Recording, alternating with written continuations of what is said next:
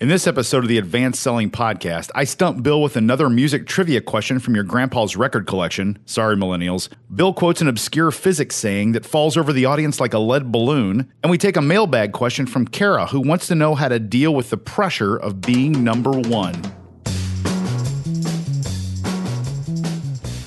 Welcome back to the Advanced Selling Podcast, the longest running sales training podcast. I am one of your hosts, Bill Caskey. I'm the other host, Bryan Neale. We are so glad to have you. We're starting off the year with a big old bang with our CoVideo mailbag uh, people and questions that have been sent in to us and also uh, audioed in. So we're going to do that today. And uh, we've gotten a lot of those over the last few weeks, ever since we announced this, uh, that we were going to do that in uh, January. Every Yep. session was going to be a new question, and we've done that. And we might have to double up here in the next couple of weeks. We've Yes. got so many good questions come in. Yeah, and we still want you to keep them coming. So just because Yeah. we're it's the end of January doesn't mean that we don't want your questions. So you just send us an email, an audio file, preferably high quality audio, of course, to listener at advancedsellingpodcast.com. We'll uh, take those questions and. Uh, we're actually, uh, you know, we, we talked about uh, we're going to talk to one today uh, that uh, one that Bill actually talked to a listener, and I, I like doing that kind of stuff. Yeah. I'd love to maybe call a couple of random people. We should just for fun. Yeah. You know, especially if you, yeah, if there's a coaching of a deal that you might want to do, or uh, just just a chat, kind of fun. just a chat. we like that. So So, Bryan, you have a Well, some sort of a contest. You know, we've talked about our um, our, our enjoyment of music and Mm-hmm. and obscure music especially. And I was singing a song. I was at um, my workout program. We're singing the song, and I was trying to figure out who sang it. And I was like, were you actually singing the song? We were singing the song. Yeah, we were actually because this one of the songs is a woman's name, and this gal that works out with us has this name. Oh, okay. So we kind of sing her name sometimes to her, and then I'm like, "Who sings that song?" We had this huge debate, and I was dead wrong of who it was, and I bet you're going to know who it is. Would be my guess. Now we've also talked about, you know, we've got a very wide variety of age people that listen, but you and I tend to Mm-hmm. Is this live in 90s? that Is this 90s or this Is sooner? not. No, Okay, this is more not recent. All This right. is actually more in your wheelhouse, Bill. Okay. I'm just going to play a little quick hit. You ready? Mm-hmm. Got that? Mm-hmm. You know what song that is? You do, don't you? But you don't know who sings it, do you? I struggled on this one. Well, give me more. Okay. Give me some more. One of the greatest songwriters Okay, that's enough. ever. That's a, yeah, yeah. You know who that is? Yeah, Brooks and Dunn. That's not Brooks and Dunn. They remade it. That's a good guess. Okay, don't tell me. My Maria. Yes. Is that the song? It's My Maria. This woman's name is Maria. I'll, I'll give you, can I give you another song Yeah. this guy wrote? Oh yeah. Ready?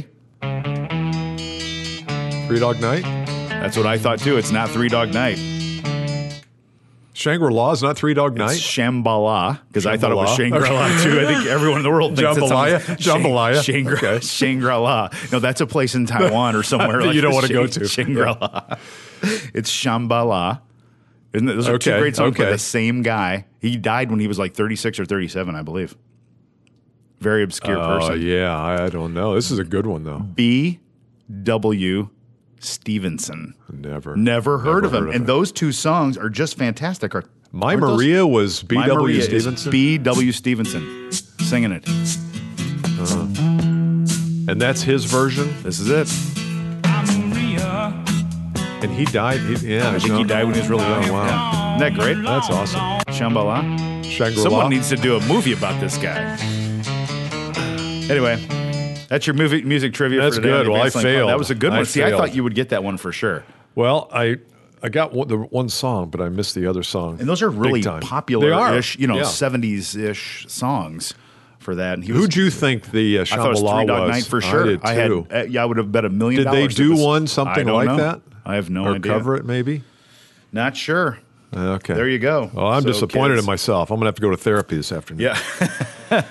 It's time for the CoVideo Mailbag, where Bill and Bryan do their best to answer your questions or make something up that sounds good. So here is the uh, here's the deal. You know, we asked for voicemails and audio uh, questions here a few weeks ago, and I got a an email f- uh, last week from a lady named Cara, and she is with a national company, and they have a large sales meeting coming up in September of this year. So she's got some time, and she was asking me. She has to do a major presentation in front of like a thousand people, and Mm-hmm. she was uh, she's a national accounts person and has done really well. But she was asking me for some advice on what to do. So we talked about that a little bit. But then at the very end of the conversation, she came back with this question, and this is the one I'd like for us to deal with it. today and, and answer. So here is uh, uh, lovely Cara. She had a great question. Here it is. Well, you know, like I'm number one. I've been number one for the past three quarters. We do a rolling four quarters, and they put 30% growth on me every quarter. So, you know, like um, being like a very high achiever, like I get all my personal satisfaction from being at the top. So I have a lot of anxiety about possibly not being at the top anymore. Do you want to know how to send powerful video emails? For your free trial, go to advancedsellingpodcast.com forward slash co-video and send us your toughest questions to listener at advancedsellingpodcast.com. So when Cara emailed me and I called her back and I said, "Do you know why I have taken this?" Because we get that email a lot. We where do. People We get say, that. "Hey, just give me, you know, give me five minutes on the phone." And if we did that all the time and we wouldn't charge for it, then it would take us a lot of Not time. good for the business model. No, it's not a good No. business model. So I called her back and I said, Do you know why I, I called you back? And she said something like, Yes, because we had this set up. Oh, And I said, No, no, no. I mean, do you know do you know why I'm calling? Because we get a lot of these. I didn't explain myself for a while. And I said, Because your name is Cara. And I said, My daughter's name is Kara. And I know you have nothing to do with each other. That's it's nice. like and they don't you don't even spell your name the, the same way. So, uh, but that was the main thing, and uh, so she was a really delightful lady. So, what do you think about that question of? And I think it happens to a lot of high achievers, especially this time of year, entering into a new year. And it doesn't really matter what, what time of year it is. It's just that fatigue sometimes of operating at a high level. Uh, it is, and and I I almost uh, this question took me really into reflective mode here about more of the philosophy behind uh, high personal achievement and things Yeah. because so many people yearn for more. And then when they get more, they realize it's way harder than they thought it was going to be. And there's Yeah. pressure that comes around with high performance that she's feeling right now. And while it looks good from the outside in to get your name up on the on the board as the number one person to get called up for President's Club for the eighth time in a row, there's immense pressure that comes with that. And if any sales leader is going to go to a person to drive a number forward, they're always going to go to their top performers. They always are. And so to me, I started thinking about and and I think in her question she said something. Can we dive in kind of the what Yeah, I heard yeah, from that's her? fine. Yeah. And so and Cara, listen, when we're when we're talking about this, do you we're we're trying to lift you up and coach you because some of the things I'm going to say are going to be more about you than anything else. Okay, so keep that in mind as you're listening to this, Cara, and for everybody else.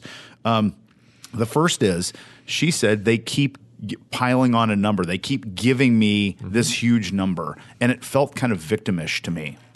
And that comes with the territory, like it or not. If you're a high performer, high performers are expected to perform at a high mm-hmm. level. That's part of the deal. You're probably going to get the biggest increase. You're going to be expected to make up the gap, and that's that's what you get. That that's what we do. And so I'd love for you to just examine that thought and not feel the victim side of that and feel the opportunistic side of that. Feel the gratitude side of that. That, man, how thankful am I that my senior leader of sales trusts me so much that they lop on this huge, huge Increase. Uh, increase in my uh, expectations for the next year. I think that's a much healthier way to think about it because as you start, you'll start to resent your leader, you'll start to resent the company, you'll start to resent the job, and that will drive you back down to mediocre performance usually. So I want you to rise to the challenge of that mentally first. And see that as a gift that you're really, really lucky that you've got. Because most people, you don't want to be on the other end of that. I'm telling you, and I know she knows this. So you Those don't, yeah, you don't want to get that. You don't want to not get the call. or or exactly Yeah. or or the other side of that is you don't want to be like hey you're on a performance plan all that other Yeah, jazz and you're yeah. you know going out telling a story because you got fired that for non-performance of why you got fired Yeah, I, I probably didn't hear that. Now I talked to her a little bit longer than the clip you heard, so maybe. Maybe she's that she gave you that vibe in the clip. I did not get that vibe. I did get the vibe of fatigue, Yes. and of uh, performance fatigue. We'll just coin that word. It's a good i book. like it But but I see what you mean. Is that the instant that even starts to enter your mind is is the instant you start with the resentment or Absolutely. the or the frustration. Yeah. True frustration. yeah, for it's sure good. yeah Well, I had a couple things. Okay. Here's here's the thing I had, and I, I gave this quote the other day when I was doing my speech, and it went over like a lead balloon. So here it is. Hmm. Give me a lever long enough and a fulcrum to set it on, and I can move the world. Wow. Lead balloon. Did you? it was really. Um, I was looking for Is like that- an that one applause ever- line. Yeah, like where everyone would like to jump out of their seats at that point, start Yeah, throwing shit at the stage. Like, "Eh." Give me a level, and I think uh, I'll have to check with fact checking Doug, but I think I don't know who said it, but it was somebody long, long time ago. So let me, let me see if I can spit that back to you here real quick. Okay. Give me a long lever and a lever long enough. a lever long enough and a fulcrum high enough, I can move the world. Yeah. Okay. Fulcrum to set it on. Obviously, a lever has to have some kind of a fulcrum. And what's the matter? The saying just keeps getting more complicated to understand. You got to be a physics professor to figure this one out. But I like where you're going with No, it. the point is that it's about leverage. The, the point is It about is. leverage. And so sometimes I think what we have to do is we say, well, okay, we did 700,000 last year, we do a million this year. They're asking us to do 1.3 million next year. So the increase in the quotas is obviously an, an, an apparent. The question is, is how do you best leverage your assets Yeah. to make this happen? Assets like time, like customer relationships, like partnerships with other vendors, maybe, or your wisdom, your experience, LinkedIn. I mean, there's lots of different leverage points. And unfortunately, I think that sales professionals do not look at their business that way. Yeah. I think they look at their business as a one to one business all the time. Yep. And we're not taking away from the fact that, yes, you have to have relationships, you have to go out and call on people, you can't sit around and just do uh, LinkedIn posts. But there, al- there also is a leverage ability or a leverage component to your work. And I think if you have a big increase and you're saying where are the hours going to come from, you have to look at leverage. Yeah. Yes. The, the saying, yeah. I, I, I think I say it figured it out now. Would you, would you please? Give me a lever long enough and a fulcrum to set it on, and I can move the world. I thought about who said it. Michael Scott from The Office. it, does, sound like Michael, Michael Scott. quote. No, it was like Sophocles or yeah, yeah, Epictetus they're or one of those dudes. right? Yeah. Yeah, Hermaphrodites. Uh, so here, here's something No, I, uh, I don't think it was him or her. Hermaphrodite. Go ahead. Okay, uh, okay, let's see. Uh, so next, you're a high performer. You get a big quota, big expectation, that sort of thing. Uh, how do you handle it? You have to. This is really hard to do. You have to look at what you need to let go to make space, and it's hard, it's very counterintuitive for people that have performed at a high level. They've got accounts and relationships to realize they've got to let some things Good- go. good so you've got to jettison some things. Like if you're in a hot air balloon, you're throwing the sandbags out, that sort of stuff. You have to figure out what you need to let go, what might be weighing you down or creating resistance against you that is um, holding you back. And you need to make that needs to be a practical list, and there got to be some goodbyes. I would be a fan, Cara, in this case, of you looking at some maybe smaller accounts that are maybe just like kind of base salary accounts, like state like steady Eddie, don't grow much, and give those to a younger person. Mm-hmm. That's a good karmic move. It will release things for you, and it will free you up to do higher, better use stuff. Okay, so but how do I do that? Because if I've got 300 a 30% goal and I'm going to give away a percent, let's just say 5, 10 Yeah. of my business so that I can go concentrate, now it feels like I'm behind 40%. Yes. So how do I get right with that mentally? Yeah. Or do I just have it play out and then come back after a year and say, "Yeah, you're right, Bryan." It's it's funny. The same way that you got to this point is the same way you're going to get to that point. So you got to look back and say at some point you were the middle of the pack person, or at some point your territory was a million and now it's three million. What did you do to get it from a million to two, from two to three? It's the same stuff. You just didn't realize that you did it. Mm-hmm. That's the thing. Mm-hmm. So that's what I, I would do. And, and there's a little bit of faith here. You know, you've, the proverbial J curve. You tend most things that grow will tend to backslide a little bit before they mm-hmm. before they start to expand. It's, and it's a faith based thing for us. Like we talk about abundance here, we talk about detachment intentions. Those, those are philosophies that will carry you through this. You got to believe that to be true. Good. That's good. Say no. Say, Say no, no. to some things. Yes. Yeah. Uh, my other one here, Cara, was uh, Is there a way you can insert some adventure in this business? I think we we get uh, you know, kind of claustrophobic a little bit because we're doing the same thing every day, every year, every month, every year, and and the numbers keep going up, and the products might change. You might have new services, so that that adds a little intrigue. But sometimes I think you just have to change your adventure. You have to, Yeah. And maybe if it's something as simple as, and I'm not saying this because we're podcasters, but maybe it's starting a podcast, or maybe it's starting some kind of a, uh, you know, a group webinar where you can find your top ten clients that are not. Um, competing and bring them together once a month and Yeah. do and hire a speaker to come in and do some things or uh, I'm just trying to think of something that would add a little excitement and adventure to the to the plan and to the to the journey that keeps you excited and That's keeps great. you kind of on the front edge of this and I bet you there's probably ideas that are circling around inside your business or inside the industry of people who have done things before that you could steal or Yes. modify and do. Yeah, that's a great idea. People love to to belong to groups like that, whether they're social, business, or a combination. Yeah. And for the hub of those things, that makes the the process to get the extra thirty percent way more enjoyable. Yeah, It's really really good. And I know the I know the industry she's in, and I think it's a very lonely industry. The clients Yeah. are, can be very lonely, and so this is could be a great opportunity for you to put together some kind of a little club, a little clubby. It's a great idea. Yeah. Last thing here that I've got is I'm going to pull from uh, uh, Simon Sinek and say you need to make sure you're connected to your your why, why you're doing this. Got that. You Yeah. do. That's really really important here. I think you need to figure out. You said in your, in your question when you're talking to Bill uh, that you always have to be on top. You're, you want to be number one. And I'd ask you, who, what are you trying to prove and to whom are you trying to prove it? What are you trying to prove and to whom are you trying to prove it?